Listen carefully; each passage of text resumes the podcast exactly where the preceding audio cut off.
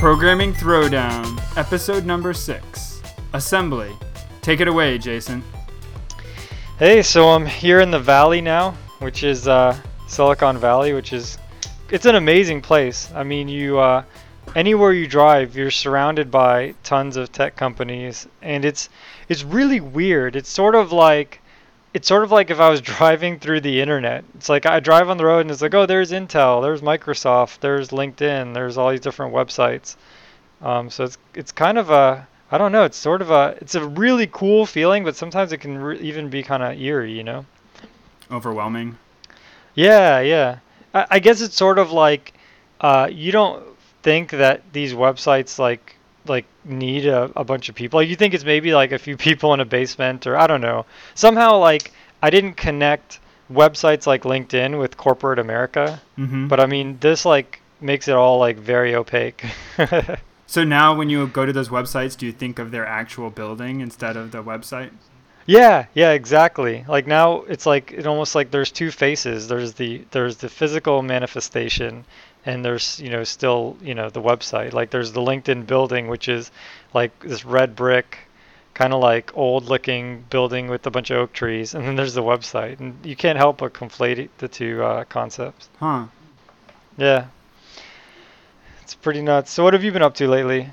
Yeah, um, pretty much the same stuff as as always. Uh, it's been really hot here, so you left just in the nick of time, I guess. And uh, it's uh, it's been really brutally hot and uh, terrible outside, and so uh, that's been kind of interesting. It's, it's doing a number on my grass, so uh, Oh, yeah. yep. Um, but I shouldn't complain. Anyways, it's nice to have a yard, but it's a pain, a lot of work. And Yeah, uh, well- when we got here, it uh, it actually rained and it was overcast for the first week or so, and, and people were just in shock because I guess it doesn't rain between you know April and, and November or something like that. And uh, but yeah, now it's starting to get sunny, which is kind of nice. yeah, awesome. Yeah. All right, well, I guess we're going to the news. So the the first news item I see here is that uh, Netflix is now the single largest source of internet traffic during prime time in the United States. I guess that is.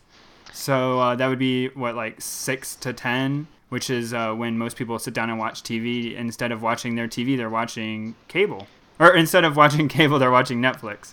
Yeah, yeah, exactly. Something like what 30% of the entire traffic on the internet is Netflix. Yeah, that's pretty crazy. Now, a, a while ago, my wife and I canceled uh, our cable, and we just have our internet, and we do this. We don't even we just get the few basic network channels that are local, and uh, other than that, we watch all of our video online. And I've tried to encourage people. This is a great way to save money, and uh, most of us watch a lot of video on the internet anyways. So uh, Right. yeah, I'm a big proponent of this. Yeah, I, I just, uh, you know, as part of moving, I made a commitment to, uh, you know, you've always been telling me to switch to Netflix, and, uh, you know, I really had no argument against it other than being lazy. Uh, but, uh, you know, w- with this move and everything, I decided to give it a shot, and I love it. I mean, I love the on demand. I like, you know, renting the, uh, or, or getting the DVDs in the mail. I noticed that th- there's a lot of, especially newer movies, that you can only get on DVD. Do you know why that is? Yeah, so it has to do with the licensing. So that it uh, the studios don't want to let Netflix carry it uh, right away or as soon streaming as you know like releasing DVDs because they don't want it to hurt sales or whatever. And then also Oh, they're see. hesitant to let Netflix to have some movies because of you know they don't think they're going to make as much money or whatnot. But there's Yeah, I- getting more go and ahead. more. Yep, sorry. Oh no, I I just I feel like uh, you know we really have to sort of redefine like art and the value of art and and the value of like artistic contribution in light of technologies that can duplicate said art for free. Yeah. Well, um, I, the only thing that I really miss going this way is between you know Netflix for you know movies and uh, older TV series, and then using a website like here in the United States we have Hulu, which is a lot of the big networks uh, shows go on there. Um, the only thing really miss is live sports. It's sometimes Right. if you're a big sports fan, it's hard to get those sports games that would appear on uh, a, a premium sports channel. If you have um, if you have cable internet, you know you automatically have some cable channels, right? Even if you don't have cable television, like I, I think you get a, sm- a subset of the channels for free. That's right. That's right. I wonder, can you pay the however much it is a year to get the sports channel? Like, like I know you can get the NHL channel for like a hundred dollars a year. I wonder if you can get that without cable television. Um, normally not. They that's called a la carte pricing, and at least in the United States, uh, the cable providers have been hesitant to go to a la carte pricing, where you can kind of just choose. I want this channel, and I want that channel, and I want the other channel. And part of that is because the channels themselves are sold as packages to the internet or to the cable providers. So they have to deal with the fact that uh, those companies don't want to sell them just one channel. They want to sell them a package of channels because that's how they make more money that way. Oh, gotcha.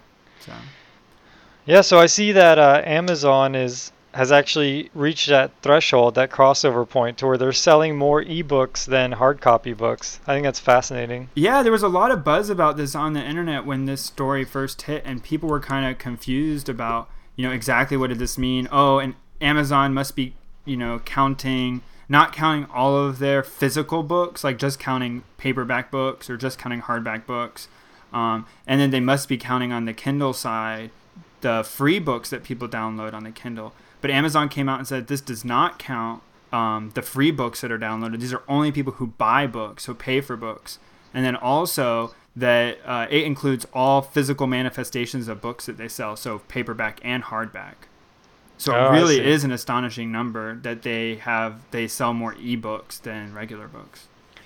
Yeah, I mean, this is, I don't know. I mean, what do you think this means for publishers? I mean, I can't help but feel like like the people in the middle, and this is both for what we talked about earlier with Netflix, you know, with with the movie industry and with the, you know, with the book publishing industry, that the middle people are sort of getting completely cut out of the loop.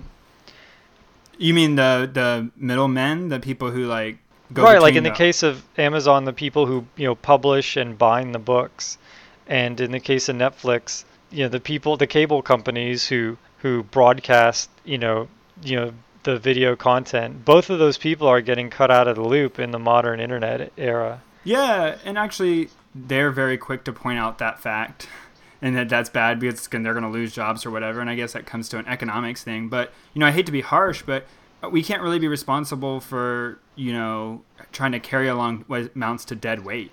You know, if Right. if they don't have a place, it's kind of like when we and this is the uh, probably cliched and probably not actually accurate, but um, you know, when automobiles first started coming about and the people who sold whips for the horses you know? When the car nobody needed to buy those anymore once everybody had cars and nobody kept horses anymore. But it's like we shouldn't why should we feel bad for them? They have there some of them adapted and took on new industries and new ways to make money. And that's what these companies need to look to do. Instead of defending so staunchly their existing ways of making money they got to find new ways to make money and new ways Right. to provide benefit not just you know screwing over their customers to try to get every last penny out of the few who stay with them Yeah, exactly. I remember reading something in, uh, um, you know, historically in the around the 1940s, 1950s, as women were beginning to get suffrage and get and become part of the workforce and things like that, that people were complaining that oh now you have this this surplus in the workforce and it's going to force you know uh, dri- drive wages down for everybody and things like that. But looking back on it now, with you know with our advance in sociology, you know no one would take that away, you know, and say that women shouldn't be allowed to work as as was the case you know 100 150 years ago.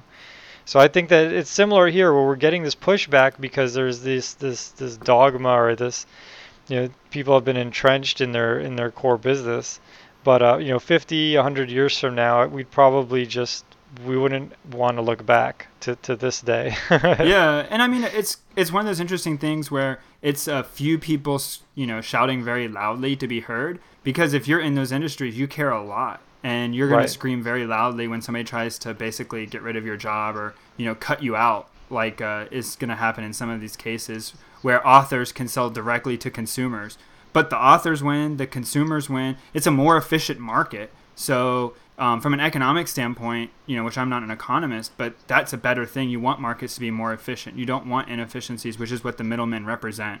And so they're screaming loudly because they're getting ready to lose their jobs. Um, and then everybody else kind of doesn't really care either way. They just want to be able to buy what they want cheaply and quickly when they want it. And so, uh, you know, that's why it doesn't seem like they're shouting very loudly. But they actually do care. They just don't know that they care. Yeah, yeah, definitely. And So- there's in this case, there's just a gigantic amount of wealth on the line for. Yeah. I mean, you know, book Mhm. publishers. I mean, and and uh, you know the cable companies.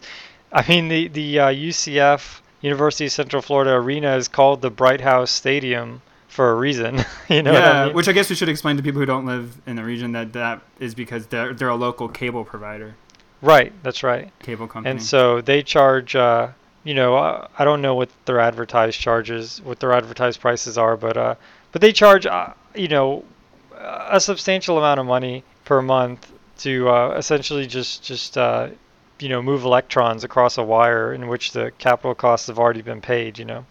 yeah, well, yeah, everybody's got their right to. If people are willing to pay that, there's nothing to stop them from charging that. So Yeah. Yeah. and definitely. people seem happy to pay that. So, Yeah. so you put an article in here about Apple trying to go after individual app developers, or not Yeah, Apple, so but other was- people going after individual app developers. Right. So basically, you know, one thing that's been sort of pervasive in the news recently has been has been patent trolling, and even people who aren't patent trolls. Well, first let's explain what a patent troll is. What is A a, patent, patent- troll? Is that a, a person that is uh, very tall and hairy and carries a large club made of patents? It's it's uh yeah, and, and lives under a bridge. Um, basically, a patent troll is somebody who a, a business, a corporation who does not have a you know profitable endeavor, does not you know typically you know isn't a big player in any particular arena, but you know has acquired either through you know their own developers or through purchasing it from another company has acquired you know many one or several patents that are of use and essentially hires a strong legal team to sort of go after companies who they feel are violating their often very umbrella um, and open-ended patents in an attempt to earn money. So uh, basically, what's going on here is, um, you know, the patent trolls want to go after Apple and you know every large company because these companies are, uh, uh, you know, are very wealthy and they would often settle and yeah, uh, it costs less for them to settle than to pay the legal expenses to defend them, even if they win. Right, exactly. Um, but what's happening is, you know, a lot of these companies have entire legal teams. You know, Apple, Google, Microsoft, all these big companies have a whole team of legal uh, enforcers who can, uh, you know, bring down the club if they have to on some of these patent trolls. Now, so what the trolls have decided to do is to go after developers, especially small-time developers who are making apps for Apple products like the iPod and the iPad. So the um, the patent troll will go and sue the app developer, who's often a small startup or, or a five six person company, knowing that they don't have adequate legal representation. Um, and in this case, what this article really elucidates is that the people who are being sued here are just using the Apple SDK. So in other words, Apple provides you with a series of functions. In this case, this particular instance is uh, some functions that let you, uh, I think, uh, in-app purchasing. So let you buy items from uh, from while you're inside a particular application, and uh, the uh, apparently that violates some patent from this company, uh. So um, is going and suing every app developer that you that calls this function. So um, what this article, you know, is sort of hinting at is that, or I guess it goes right out and says it, is that, you know, Apple really should engage their legal team to go after some of these patent trolls, because otherwise people won't develop for the platform. Yeah, I mean, I guess this is something that is going to have to be handled by our legal system. That adapting to the fact instead of having a few big companies that sell to people, now it's it, instead of a what is that a one to many relationship with the you know store being one and the people being many. Now you have a many to many relationship where you have many people buying from many sellers and many sellers selling to a few people. And so, you know, you, like you said, you can go make an app and, you know, have only 10 or 20 people buy your app. And uh, that's perfectly fine. But if these people are able to come after you and say, hey, you know, we're going to charge you $5,000 because you made $1,000 using our patent, then you're just going to have to close up shop because you can't afford to pay that. Right, and I mean just to draw an analogy of how ridiculous this is. Imagine if you uh, are really into model planes and you buy, you know, and you assemble model planes and you sell them in your store, and you can sell assembled and unassembled, etc.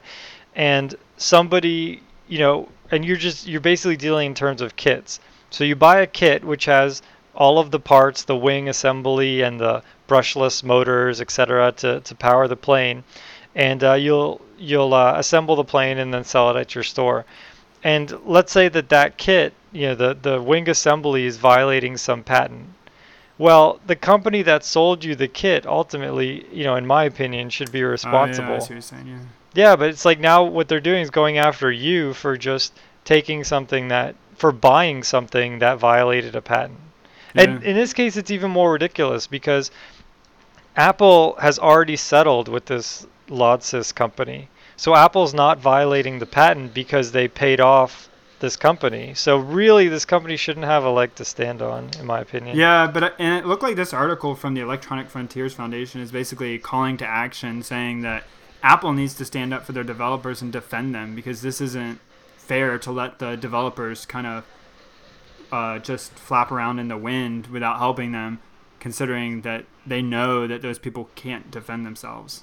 Right. It's really funny to see an article where the EFF, you know, you just I guess in this case they're not really siding with Apple. It's more like they're trying to drive Apple to to do something. But you know, the EFF practically hates Apple, right? Yes, 'Cause, yeah, uh, yeah, that's true. So uh, just to hear them talking about apples, it's really a sentiment to Apple and just how pervasive Apple has become in the in this world, in the digital world. So talking about the way things are changing, um, you know, I saw an article saying that Mark Zuckerberg wants to be able to let kids younger than 13 use Facebook. Now, currently, you have to be the incredibly intelligent individual that has to understand that even if you're under 13, you can still just click the button that says you're over 13 and get on. And so, actually, there's you know many reports out there showing that there are you know millions of people on Facebook that are under 13 but it's technically not allowed. Like they're not supposed to let them use that because they're not able to decide what should and shouldn't be posted there, and it can just be a problem. And um, Mark Zuckerberg saying that look, this is kind of silly. They're already doing it. We should allow them to use it, you know, and learn about it. And uh, uh, th- th- to me, it's kind of a you know even the article here in the title is like a minor controversy, and it's not really that big a deal. But I thought it was interesting to bring up that you know when we were growing up, when we were kids, you know, there was no worry about this kind of thing because that opportunity didn't even exist really. And uh, that now we have to think about that, you know, if, if we're going to have kids, what are we going to tell them to do? Like, if they want to get on Facebook, you know, they can. So, are we going to tell them, look, you're not allowed to get on there? Or are you going to say, you know, teach them how to use it appropriately and, and let them get on? And then, how young is too young?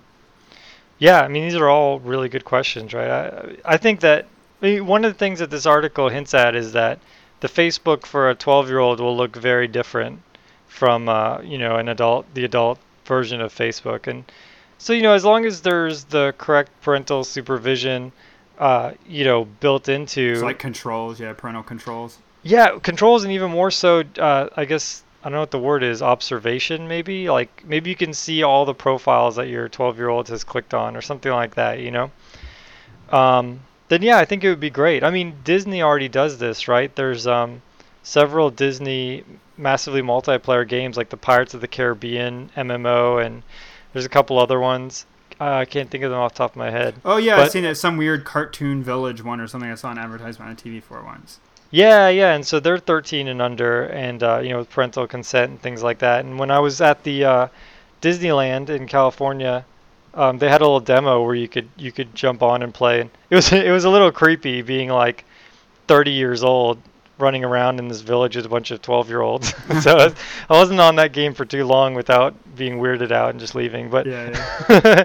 no, but I mean, you know, the environment's there, and, and Disney's had tremendous success with that, and I haven't really heard of any bad press or anything. So Yeah, I mean, as long as if you you know show your kids the you know how to handle when something is suspicious or looks wrong, or you know to not say certain things online. That you know, I think that's good. But there's a lot of adults who haven't figured out how to use it appropriately. So.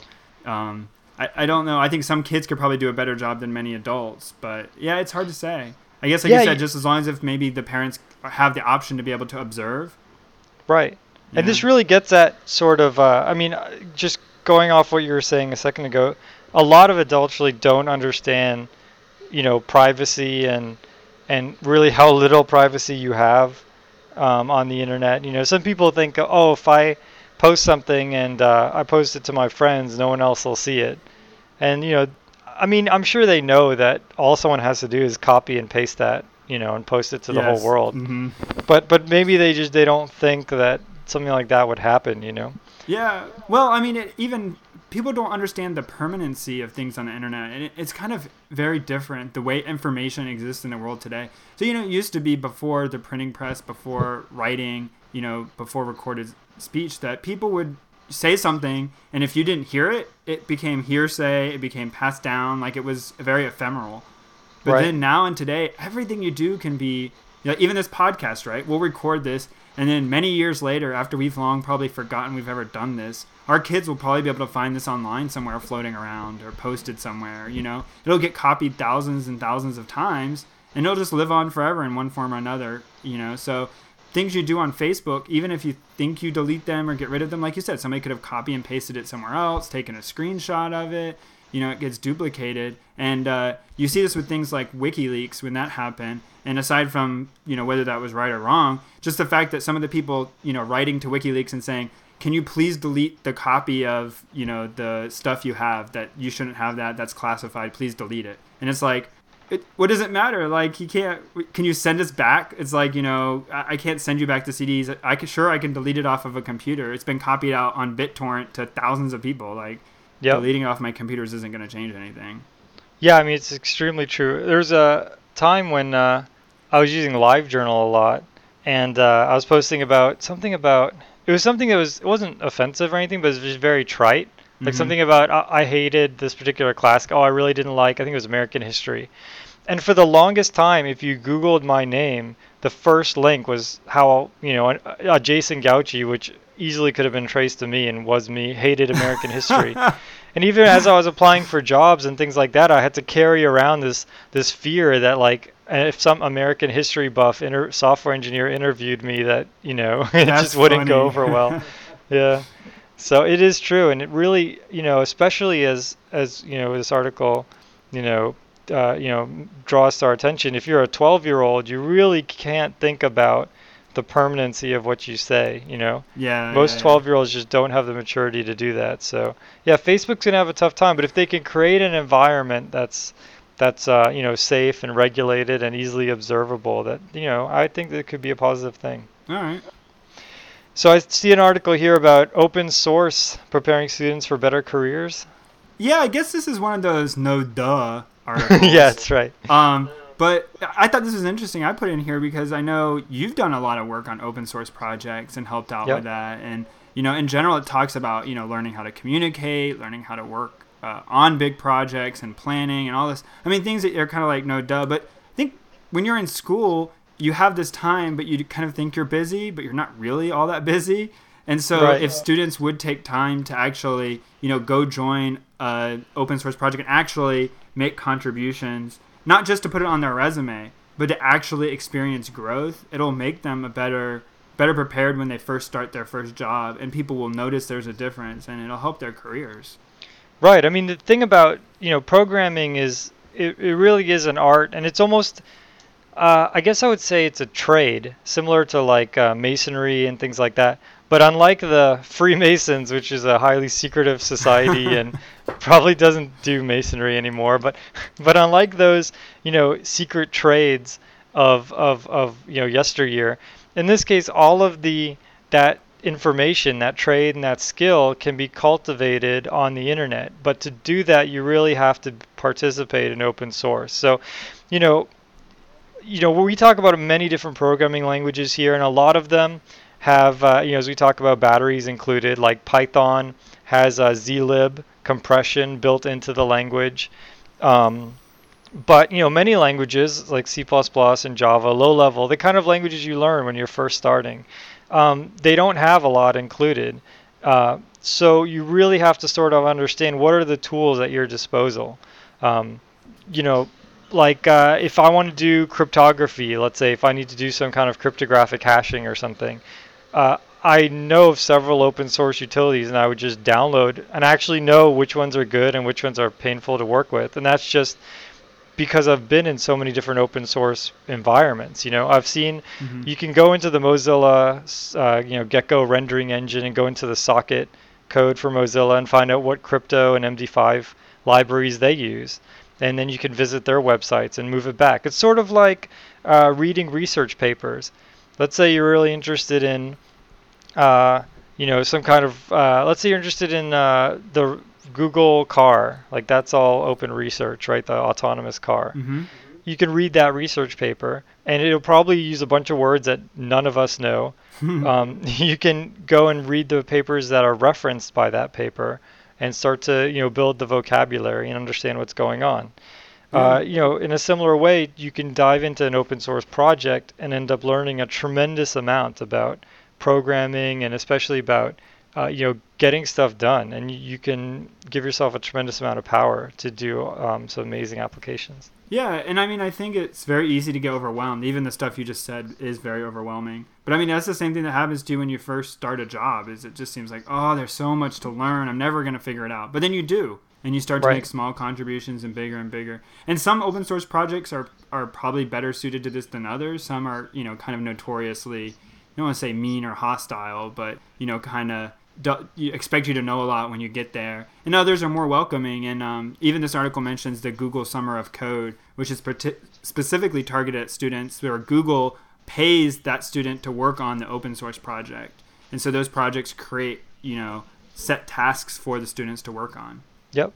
Yeah, those are definitely awesome. I know several people have participated in that, and it's it's um it's very accessible. So if you um, really get into a particular open source community, like there was a period of time where I was really involved in the Ogre um, open source graphics rendering engine community, and um, you can go and, and request to be uh, part of the Summer of Code if you have a particular project that's especially engaging. And um, those people are are often very helpful, and they want you know a lot of those people who who are you know in charge of open source projects they're natural leaders i mean the reason why ogre is successful and joe schmo's graphics library is not successful is because sinbad and and uh, and and some of the other leaders of that community are are very charismatic and they draw you know developers to go on there and work for free so um, they will be more than happy to help you out and get you started um, so yeah, definitely if you're in college, definitely take advantage of that. Yeah,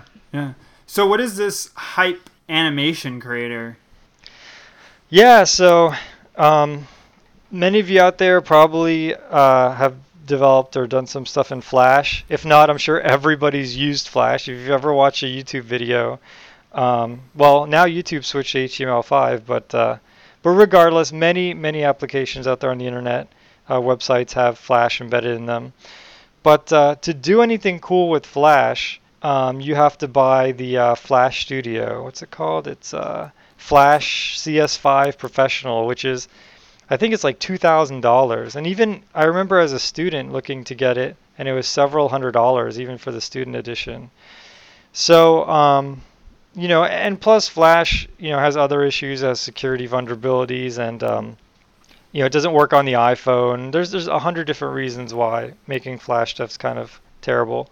So what this hype says is we're going to try and give you the same, you know, functionality as Flash, but instead of the output being a Flash video, it's going to be HTML5 with the canvas tag and the um, the the JavaScript, uh, you know, WebGL rendering.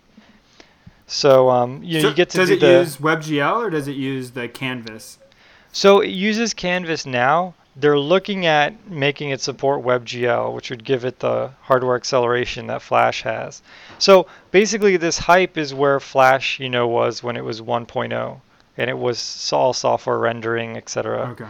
Um, but uh, the cool thing about it is it looks, the interface feels like the Flash development environment. So you have the Oh, cool. keyframe animation, you have the tweening where you um, say, you know, I want the object to be, you know, at position X at time zero and at position Y at time one. You know, and at time 0.5, it's the midpoint of Mhm, X and mhm. Y. So it does the tweening. It does, uh, you know, spline tweening so it can look smooth when things are moving around.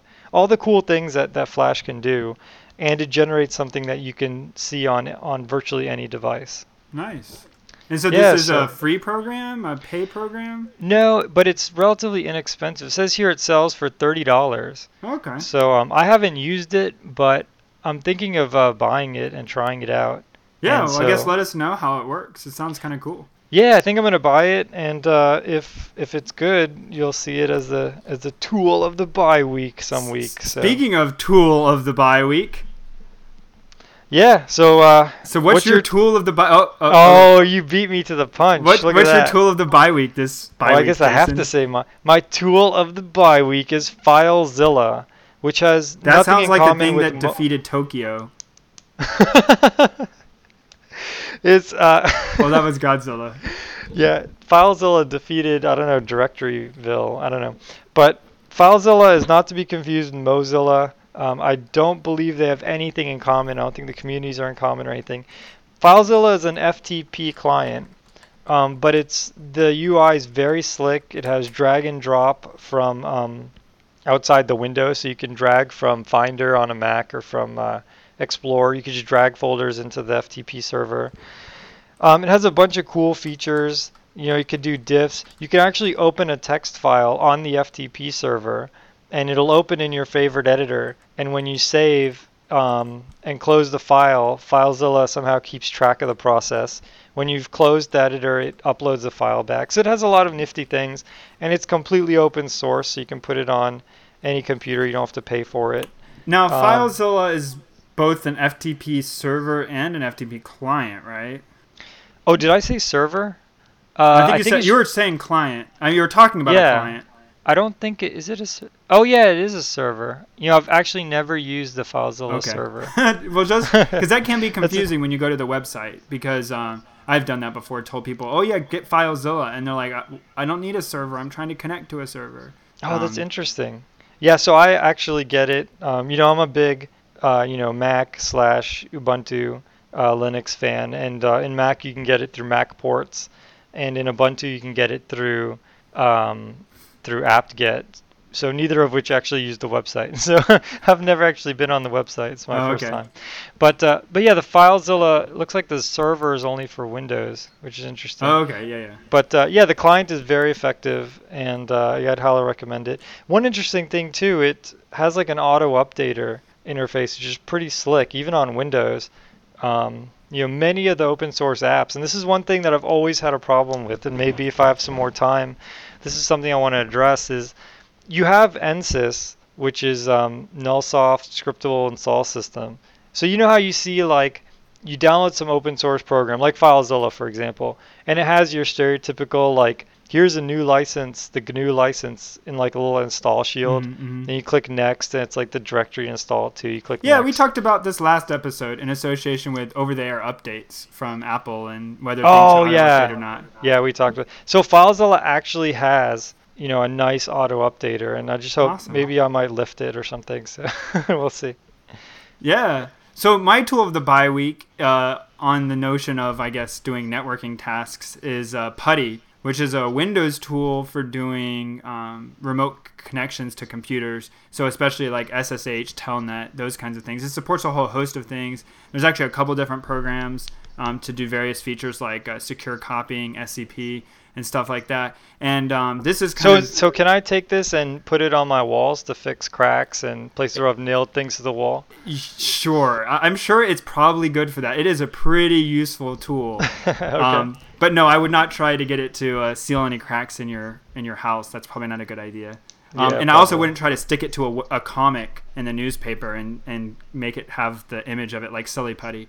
Um, sorry. Okay. Anyways, um, yeah, but this tool is really good at connecting to SSH stuff on Windows. Uh, it's really useful for doing that because I don't think Windows has a native way to even. It has a native Telnet client, but not a native SSH client. And so um, this is the thing everybody uses. It's a little confusing to use because it does so much. It's so powerful. Um, but once you kind of figure it out, it's able to even do like setting up um, proxy tunnels and stuff like that, so you can you know tunnel SSH tra- traffic through it to another computer um, and do all sorts of interesting things like that. Um, so it's really powerful, but just the even the basic ability of just being able to SSH something on Windows is very nice, and this is the de facto thing to go to. And so people who are trying to do this for the first time or using or have never done it before, um, if they don't know about this, they'll either quickly find it out, or if you tell them, they'll be really excited they found it. Yeah, yeah, definitely. So I think if I remember right, um, there's Putty, which is sort of a little bit more full featured. But then there's also Plink, right, from the same company. Um, uh, I don't know. I think. Yeah. Okay. yeah. Um. It, yeah, they do have. It's, it looks like it. I see Plink on here on their website. So. Yeah, I think Plink is sort of more like, like a scriptable um, version. It's not uh, as Okay. full featured, but it's sort of it's a lightweight version, I guess, of Putty. But yeah, they're both excellent programs for anyone who's uh, who's on Windows. Yeah, and it's open source and everything, and which is important to note when whenever you're dealing with security. That's always a kind of an interesting thing that if you have a closed source security tool, for instance, like an SSH client, and they don't implement everything exactly right, uh, you could be subject to people getting your traffic even when you think it's not. So uh, open source, at least you know, hopefully people have taken the time to review that or have the opportunity to review it Right. and look for vulnerabilities. Yeah. So today, uh, this show, we're going to be talking about assembly. Yeah, And, so like uh, assembly lines. Uh, yeah, it's kind of like uh, have you ever had to do community service at the soup kitchen and No. uh, someone comes up to you and they say, "Hey, move A820 to register 3." And the next guy comes up to you and you give him some soup and he says, "Hey, you know, store 3 and register 5." It's similar to that, but it happens on the computer. Okay, that's a little bit of a stretch, Yeah. but okay. But as as you could tell, as you could probably tell, uh, Patrick is definitely the assembly expert and uh, well, uh, I uh, I can probably count on one hand number of times I've seen assembly code. really so, only uh, one. Wow, oh, that's kind of sad, Jason. Yeah. Um, so yeah, so assembly. So uh, you know, kind of sticking with our, our little format here, the history of assembly kind of is the history of programming, I guess. That um, when you first have a computer that has, uh, you know, just a CPU, we're talking that uh, you, you kind of have to talk to it somehow. Something has to give it instructions to execute. And those instructions aren't C, they aren't Python, they aren't Java, they aren't Erlang, they aren't C sharp. Um, so right, they- because those languages, uh, you know, as we talked about in the past, like Python runs on a virtual machine. Um, you know, but if you want to know what runs on the actual machine, it is Mhm. assembly language. Well, actually, not quite. So this is a maybe a nit, maybe a, a uh, you know something that's really specific and nobody pays attention. Just it's semantic. Um, but assembly actually isn't what runs on the computer directly. Assembly Really? is even one step slightly above that. So Oh, the thing that actually runs on the computer are known as opcodes. So this is like raw hex instructions. You know, just like you know a, a, a number, a hex number that represents move, um, which moves from one register to another register, Oh, from right, address and right. RAM to a register, and then a, a number that corresponds to a hex number that corresponds to which register, and then a hex address. And so Right. that's basically humanly not readable.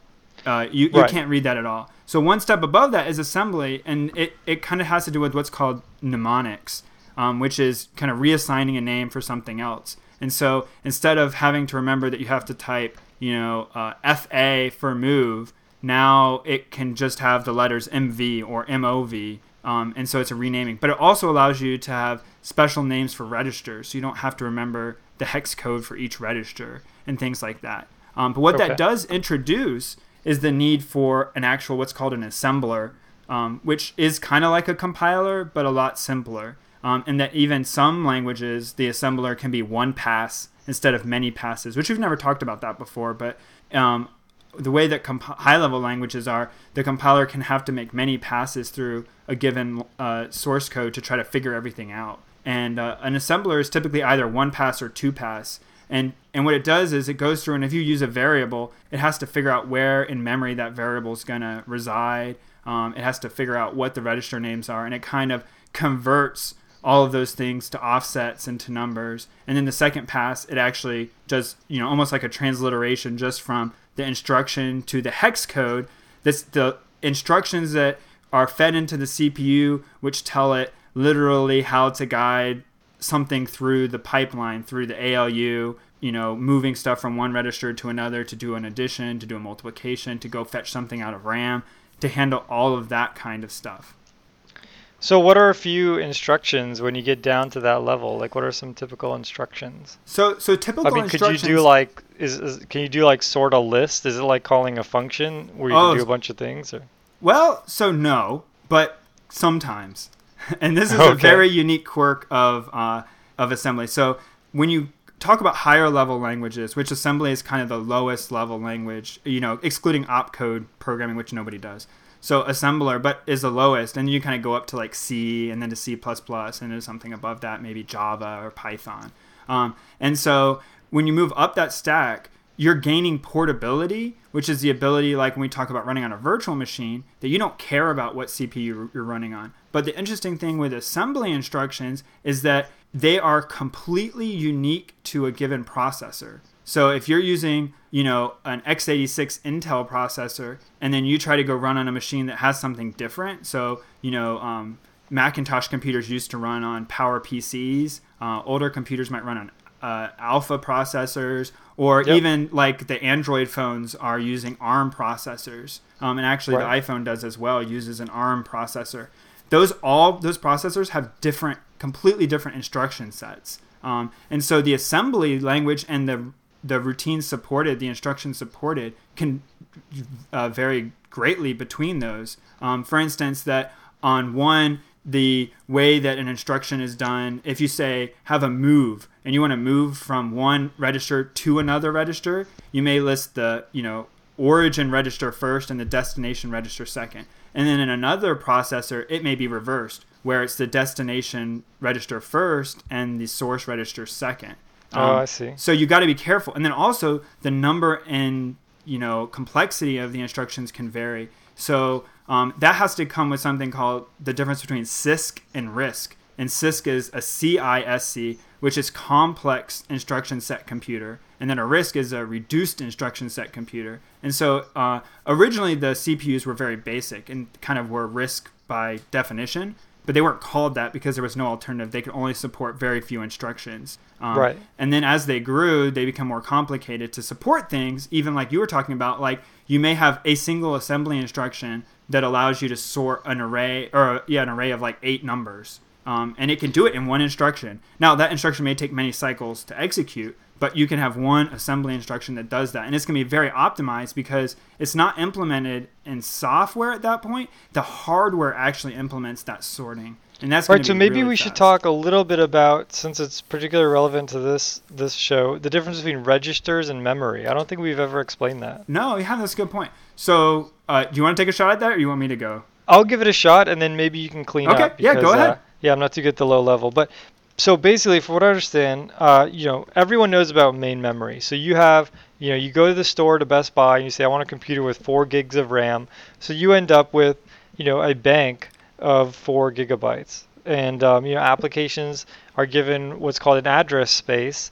You know, protected address space inside of that four gigabytes. So when you start Microsoft Office or something, um, you know the the operating system in this case windows gives office a certain amount of memory. Like you can have this block of 128 megs let's say. And so microsoft office can go in that memory and allocate deallocate memory and you know put numbers in there and put your excel spreadsheet in there etc um, now the computer the cpu it's sitting on a chip on your motherboard. And it's you know in terms of the motherboard, it's far, far away from the memory. So um, the memory is it takes an incredible uh, amount of time, like on the order of milliseconds, to get data from uh, the memory to the processor, or maybe it's faster than that, like microseconds or something. But the processor itself can run in terms of nanoseconds. So the processor needs uh, the ability to sort of look at data and put data into places uh, very quickly, much faster than the memory can support. So there are things called uh, registers, which are sitting right next to the processor. So actually in the processor, right next to the logic unit. So you know the units that are responsible for adding two numbers. Right next to that, there's a small bank, usually let's say 10 to 20, uh, you know, registers that can hold things which are going to be used immediately. Yeah, that was for you know something that could take a very long time to explain. That's a really good explanation, and it's kind of talked about as memory hierarchy. So you can kind of imagine it like a pyramid. So like you were pointing out, RAM, you have gigabytes of RAM, um, but then a process uh, registers you may only have like you said 32. Um, they're normally in powers of two, so like 16 or 32 Oh, okay. registers. Um, and each one of those only holds a single. If you have a 32-bit computer, it'll hold a single 32-bit number. Or if you have a 64-bit computer, it'll hold a 64-bit number. And that's where those a 32-bit processor, 64-bit processor. That's where that comes from. Is what the size of the native um, amount that it works with is. And then so the hierarchy is that close to the CPU, it's very very limited memory. So you may have 32 numbers.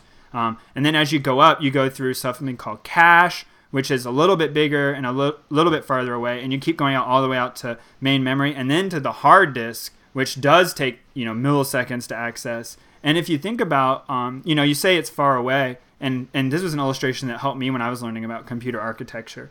But um, it, it, the processors today run at a couple gigahertz, and if you think about uh, the frequency of one gigahertz in one cycle, so that the gigahertz measures how many times the computer's clock ticks up and down per second. So a one gigahertz computer uh, is what what's giga is a, a billion because a megahertz is a million and then a, a giga is a billion. So a billion times in one second it it you know counts. And so in each of between each of those counts, if you actually look at how far light can travel in one cycle, it only amounts to you know about a, a you know arm's width. So if you raise your arms up and hold them about shoulder width apart or whatever, that's about how far light can travel in one cycle, which is not very far. So a couple feet. Right. And so even though the things on the board you say, oh, they're only a couple inches apart. Well, yeah, but we're talking about speeds so fast that even in one clock cycle, you cannot go out to main memory and get back in time. Right, And and so like remember, said- Patrick's analogy has to do with light, but in this case, we're dealing with electricity, and the speed of electricity is significantly slower. That's right. That's right. And it is isn't a direct connection. There's actually, if you think about how far it has to travel, it's like a veritable maze between the process where you are in the processor all the way out to main memory. It's not a straight line. Right, and there's a controller, a memory controller in between There's- the two. it's very complicated. Yeah. Um, so yeah, so the, the registers, like you said, there's a bank of um, holding cells of one one number each in each one, and you explicitly operate on those when you write an assembly instruction. And so one of the differences between RISC and CISC is that in a RISC, for instance, it will only allow you to do multiplication, taking from two registers and putting into another register. So multiplications, additions, subtractions, you know, divisions can only be done on register to register basis. You cannot go out to main memory. And then you have so you have those kind of basic instructions. You also have what's called a load and store. Um, so a load says go out to main memory and bring it into a register address, and a store says take something that's in a register and stick it out to main memory and those ones can operate outside of registers. Um, and then you can have something says move, where you might need to move from one register to another register. So essentially, do a copy from one to another. Uh, then, an, so that's kind of talking about data memory. There's also something that you have to be aware of, which is program memory, program data, which is the instructions that are executing. So there's kind of two, and depending on your machine, there's kind of two. Can be together, it can be separate, but there's two kinds of data. There's data that you operate on, and then there's the instructions.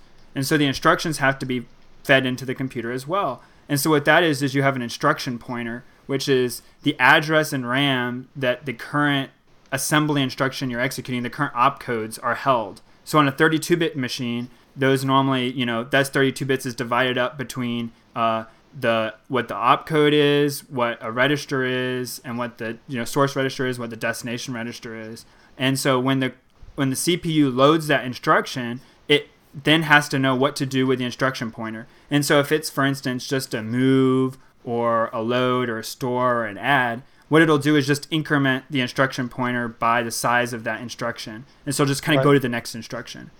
But that doesn't support any sort of conditional stuff. So you're if you if you didn't if you just had those instructions, you would never be able to do anything different. Your program would be completely deterministic. You would just start it and always would do exactly the same thing, and nothing would ever change, and that'd be really boring. Right. I mean, we know that when we write C code or any other language, that there's sections of the code that we do or don't step through at runtime. So we might say, if some variable is greater than 20, then do this code. Otherwise, it's going to skip that that block of code. And so when these languages, higher level languages, get compiled down to assembly, that corresponds to a jump. That's right. Well, uh, actually, there's yeah, depending on there's a couple different things, but one could be a jump. So a jump would be like a go to another instruction that isn't the next instruction. So you could jump to a different address.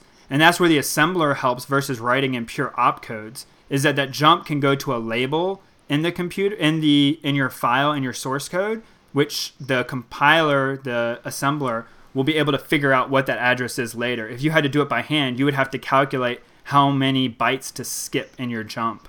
And that right. would be confusing and annoying. And if you um, added a new line, you'd have to change all of right, those numbers. That's right. So the assembler does that work for you. But other things, um, so sometimes they're called jumps. The other thing is a branch. So a jump is kind of always done. You always jump to a new location. Right. So an example of a jump would be like a return in C corresponds to a jump. Part of a is return. Right? Yeah. Yep. That's right. So like if you had okay. a void function and you're returning, that would right. just be a jump. And it would jump. That actually, that gets confusing. We'll ignore that for now. Um, but yeah, so a jump just kind of goes there wherever you, you tell it an address and it just picks up. It changes the instruction pointer to that new address and picks up from that point and just starts going. Um, right. The other option is a branch. And so a branch basically, like the word implies, takes one of two paths. And those two paths are normally based on some sort of conditional. So you could have branch if equal, branch if not zero, branch if zero, these kind of instructions. And depending on your processor will depend on what you have. But for instance, if you say branch if not zero, then what you can do is previously you can have something that evaluates whether or not a given number you might do a subtraction and if that subtraction isn't zero or if you have something that's greater than zero then it sets a register to have a value that you're going to key off of and when you say branch if equal or branch if not equal or branch if zero then it goes and looks at that register and it says does this register meet my criteria if so then i just go to the next instruction if it doesn't then I'm going to go branch and do a jump to some other portion of code. And that amounts to, like you were saying before, the if block. So if, you know, if true, right, then execute what's in this block. So it's just going to keep going to the next instruction. But if not, it needs to skip over that block and pick up somewhere else. And so those kind of make up the basic instructions that you have. And it seems really simple, almost like, uh, you know, I don't know about you, but the first time I learned binary, it was like didn't make sense to me that you could represent every number in binary. Right. I was like, no, you can't do every number. There's got to be some number you can't do. And then slowly it dawns on you, wait, you can do every number. So assembly is kind of the same way, where when you learn it, there are actually computers that have been theoretically proven that only have one instruction, and you could write every possible computer. It's, it's called Turing complete. That basically you're able to prove that you can write every possible program with just one kind of instruction. But that's not necessarily efficient or the best way, but it can be done. Um, and so, with very, very few instructions, you can build all the complex things that we have in our high level languages. Yeah, I mean, just think, uh, you know, the Java, um, you know, I guess virtual machine. Um, so, in other words, if you're writing essentially assembly code for the, the Java machine, um, just has a stack. It doesn't even have registers, it just has a single stack. So I guess in a sense it has infinite registers, but basically you can only look at one register at a time. Yeah. So mm-hmm. and and that is able to do anything that you can code in Java, which is as we've talked about before, which is you know just just about anything. Yeah. Um, that that you've seen on the computer can be done in Java. And all of those design choices have trades with them. Um, engineering is all about making trades. It's about understanding there's no one right answer that it's about understanding the choices you make. And, and part of programming throwdown, what we're trying to do is say that there's all these different languages and they all have their advantages and disadvantages and help you understand better what those are and help you make the intelligent choice. So, for instance, the difference between CISC and RISC, you might say, well, why is there a reduced instruction set? Why doesn't everybody just provide as many instructions as possible and make them really efficient? But when you do that, your processor becomes more complex. And it's also harder for the processor to do certain optimizations where if it's RISC instead of spending all those extra um, transistors trying to implement these complex instructions you can have it be smarter So take Right. the few instructions and work with them more intelligently and do things like reordering them and stuff like that. And so Right, I these are all trade-offs that get made. Yeah, I mean, if you can, you know, tighten the bounds on your expectations for, you know, for your instructions. So in other words, uh, if if one of your instructions, as Patrick said earlier, is to sort a list, that might take a long time. The bounds on that instruction might take anywhere from a nanosecond to 300 nanoseconds. And versus a RISC processor where you could say definitively, you know, every instruction is going to take 1 to let's say 20 nanoseconds. hmm And so if you can tighten those bounds, then you can better predict what the future is going to look like. And prediction is key to making assembly, uh, to making you know CPUs run faster. That's right. That's right. And uh, we could talk endlessly about this. I mean, understanding assembly is understanding computer architecture. And understanding computer architecture, I believe, is key to writing efficient code. And you got to know the system you're working on. If you don't know the system you're working on, even if no matter what language you're writing in, you're not going to write the most efficient code. And you don't always have to write the most efficient code, but if you kind of take a few minutes to understand what you're working with, it's going to help you avoid, you know, doing grossly unnecessary uh, things that are very inefficient. Right. So what are uh, what are some uses of when have you used uh, uh, assembly language? So, um, kind of the first place I learned it uh, was in school, in, in um, when I was at the university, and they talked when we used uh, embedded processors, so kind of digital signal processors, and they often don't have an operating system, don't have even something like C needs the a, a a library of code to be able to call for functions like printf or you know how do what does a for loop really do? And, and they relies on helper functions. Right, so these kernel. don't have those. And so um, you have to write in assembly. So uh, we used assembly to be able to program those. We also had to learn how to design our own cpus and design our own assembly language. And of course we programmed those in assembly. Um, actually we programmed those in pure opcodes like we were talking about um, Oh, so wow. that, that's that's one use and that really helps you understand what's going on. And it's that's pretty cool but it's a lot of work. It's kind of scary. Um, so but kind of in the real real world that's still used today. Uh, even with all the advances there are still times when you have to use assembly because there's nothing else to use. Right, and just think, you know, right now, as Patrick was saying, we have um, the ARM processor, which is actually the ARM processor is quite old, but but you can imagine as new processors come out, somebody has to write the assembly language, um, you know, assembler for those processors, and that person is writing in straight opcodes. That's right. That's right.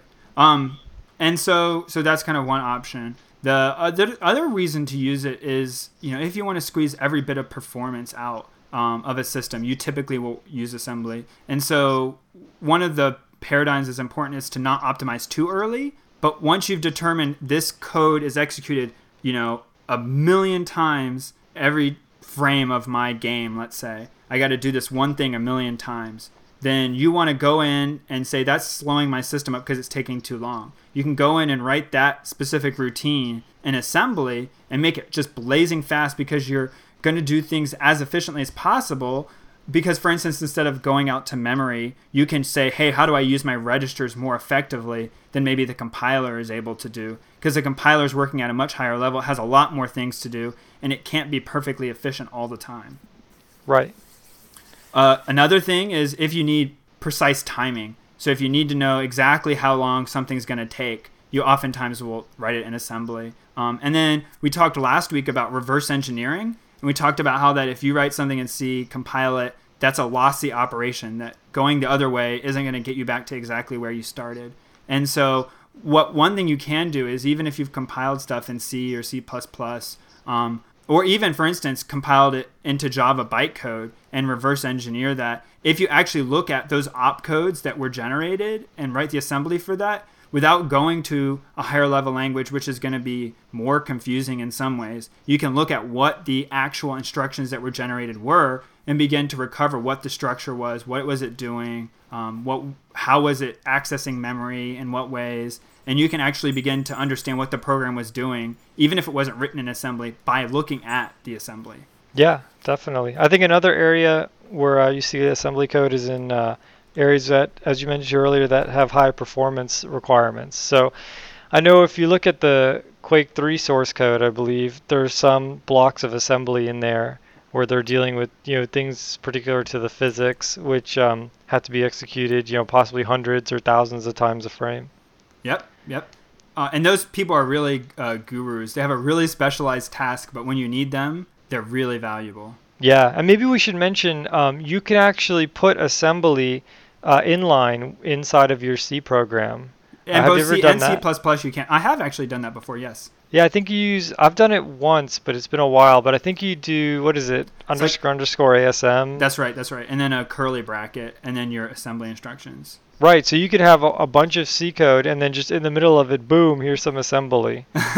it's quite scary. yeah. Um, you can get into trouble, so you have to be very careful about what you're doing. Yeah, I mean, keep in mind that you know the state isn't pure. So you know you're writing some assembly code, you might possibly break, um, you know what's going on, and that's when things like volatile and so on become important. Yeah, you're you're working in a, a very specific niche niche when you're doing those kind of things. Right. Right. Uh, the other thing that um, I'll mention that's used a lot is interrupt service routines, um, because interrupt service routines kind of take the highest priority in a system.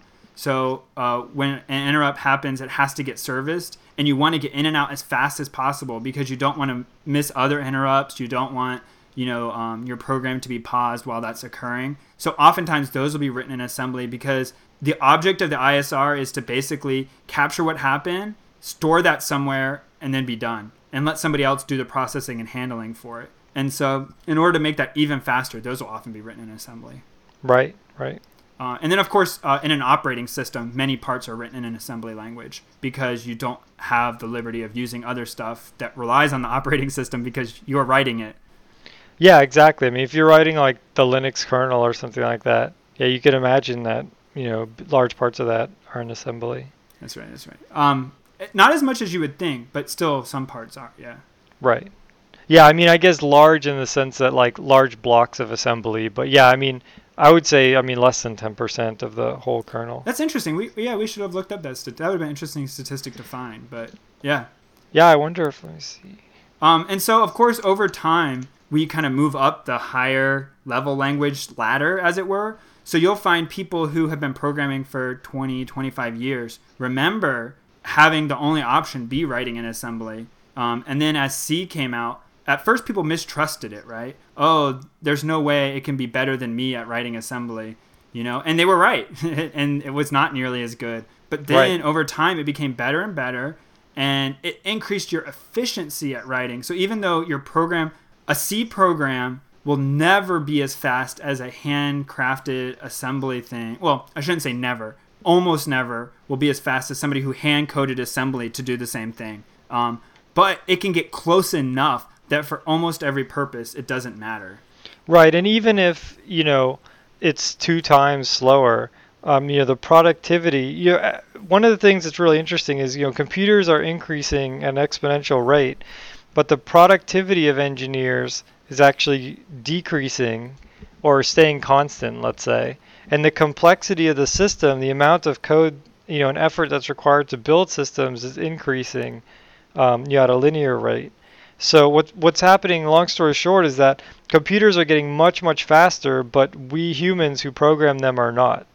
And so, you know, if you have if you're going to program in C instead of assembly, even if it's twice as slow, if it makes you as a programmer twice as fast or 10 times as fast, uh, it's worthwhile. Yeah, definitely. And the kind of idea here is if you waste cycles, it's not a big deal because in a few months it'll it'll be well. That's the way it always used to be. Now that's changing today, but um, still it, it, it's still kind of in effect at, at some level. That don't worry about wasting cycles because if it's something that only gets executed once, it's not a big deal. But like we were said, but if it's something that get executed, you know, many many many times, um, then that might be something you want to look at. Right. And systems nowadays are getting so complicated that, you know, a lot of the times speed uh, ends up coming down to just algorithmic decisions. That's that's right. That's right. No. Sometimes changing the, in other words, if you hand code bubble sort in assembly, you probably still won't necessarily be able to beat a person who codes uh, heap sort or quick sort in C or C++. right. Exactly. Exactly. Yep. So so understanding the algorithm part is important as well. That's definitely true. That's often that's often overlooked. People just pick an algorithm, and then they just kind of assume that's what they're going to go with, and then they just try to make the algorithm as fast as possible instead of considering changing algorithms. Yeah, yeah, definitely. So it's we've sort of hinted at this, but you know the strengths of assembly language are that you know you have complete control of the hardware. Mm-hmm. Um, you're not coding to any virtual machine as in Python or Java, and you're not uh, relying on some expensive and lossy and and uh, and uh, sort somewhat you know bloated with respect to hand coded assembly, a bloated compiler like C or C++. Um, you know, you directly know what's going on with the memory and the processor, and you can very accurately, uh, you know, estimate the timing of, of you know a certain block of, of assembly. Um, and it really uh, sort of makes you one with the hardware. You're zen um, with the hardware is much increased. Yeah, but, even if you don't go write all your code in assembly, if you know assembly for a given processor, it's going to help you write better C code for that processor. Right, that's right. I mean, if you know that the processor only has, you know, one register or two or a handful of registers, then uh, then that would, might change the way that you handle memory on your system, and you might try and do things in a more data independent way. That's right. That's right. But it does lead to a bunch of weaknesses. Um, well, not a bunch. One is just absolute tediousness. If you had to write a large scale program, you know what might be a 10,000 line of code C program in assembly, oh, it would be ridiculous and, and very, very hard to maintain. And not saying that nobody has ever done it, but um, it's just, it, the maintainability is a lot worse. Right. I mean, just think of the this simple expression x equals y. Well, in assembly, you have to find where y is in memory. You have to load that into one of your registers. You'd have to load x into, um, or actually, let's say it was, uh, sorry, let's say it was x equals y plus z. You would have to load y, you'd have to load z, then you'd have to perform the add operation and put that result in a new register, and then you have to put that register into X. So I mean, all these different instructions for something that's just five or six characters in C. That's right. That's right. Uh, there can be a very, and that's for a simple case. That's if uh, they were all native integers to that machine. Right. That's right. If X and Y are classes or uh, or shorts you know, or something else, yeah, you got. Oh yeah, if they're like characters, you have to do all sorts of masking. Right as well. So uh, yeah, so tediousness. Um, the other thing is it's basically the antithesis of portability. Yeah, that's right. You yeah, uh, the code coding is not for that portable. one CPU. Yeah, for and now I should mention that uh, if you, for instance, code for a Core 2 Duo processor, which is an Intel x86 architecture, um, what that x86 tar- architecture that you hear people talking about and the ability to run a executable on one Windows PC and on another Windows PC or on one MacBook and another MacBook that may have different specific processors, but they're in the same family. That has to do with the fact that they have the same opcode. That x86 family is the same uh, set of opcode instructions, so they're binary compatible with each other. Right. Yeah. Oh, and that actually brings in a lot more, but we'll skip it for now. Um, now, I did want to say, as far as if you're interested, I, I wouldn't recommend assembly as the first language you learn. Um, but I definitely do recommend it as something to at least spend a little bit of time with and learning because it will teach you a lot about how a computer really works at the lowest level. Um, but you don't have to learn on a complicated machine like an x86 instruction set or an ARM instruction set. They actually have toy languages, and, and toy I don't mean there in a demeaning way, but very simplistic uh, CPU architectures and assemblers that will work for those so that you can practice on a you know four register 8-bit cpu that you know has only like two or three instructions and practice moving stuff around. And actually they'll have the simulator will, will show you where the instructions are moving how the processor is executing and that. And that's a very informative and enlightening thing. And um, i don't have any right now to recommend. They're all out there. If you just search around for them you'll find them. And um, yeah. that's something i recommend I'll make a shameless plug for an open source project I work on called MAME, which is Multiple Arcade Machine Emulator. And uh, what MAME does is it, it uh, as the name suggests, it emulates the processors for that were used for just about any of the arcade machines that were from all the way from Pong all the way up to around the mid 90s. And so you can go into any of these um, processor uh, drivers, and what you'll see is uh, a software assembler. So you'll see something which can read in the assembly language for that processor and convert each of the opcodes into uh, or, or, represent each of the things in C. So for example, the uh, the command that loads a variable from memory to a register um, if you look at in the MAME source code for any one of those processors, what you'll see the load instruction do is it will just essentially copy the variable from one location to another it, because it's all done in C. So in other words, someone has written a C you know emulator for the um, for the machine and uh, you can sort of get a feel for what assembly looks like and what an assembler does by looking at that source code without having to actually mess with x86. Yeah, because if you start writing an assembly, you can definitely cause uh, very easily problems to happen on your computer. Oh yeah, definitely.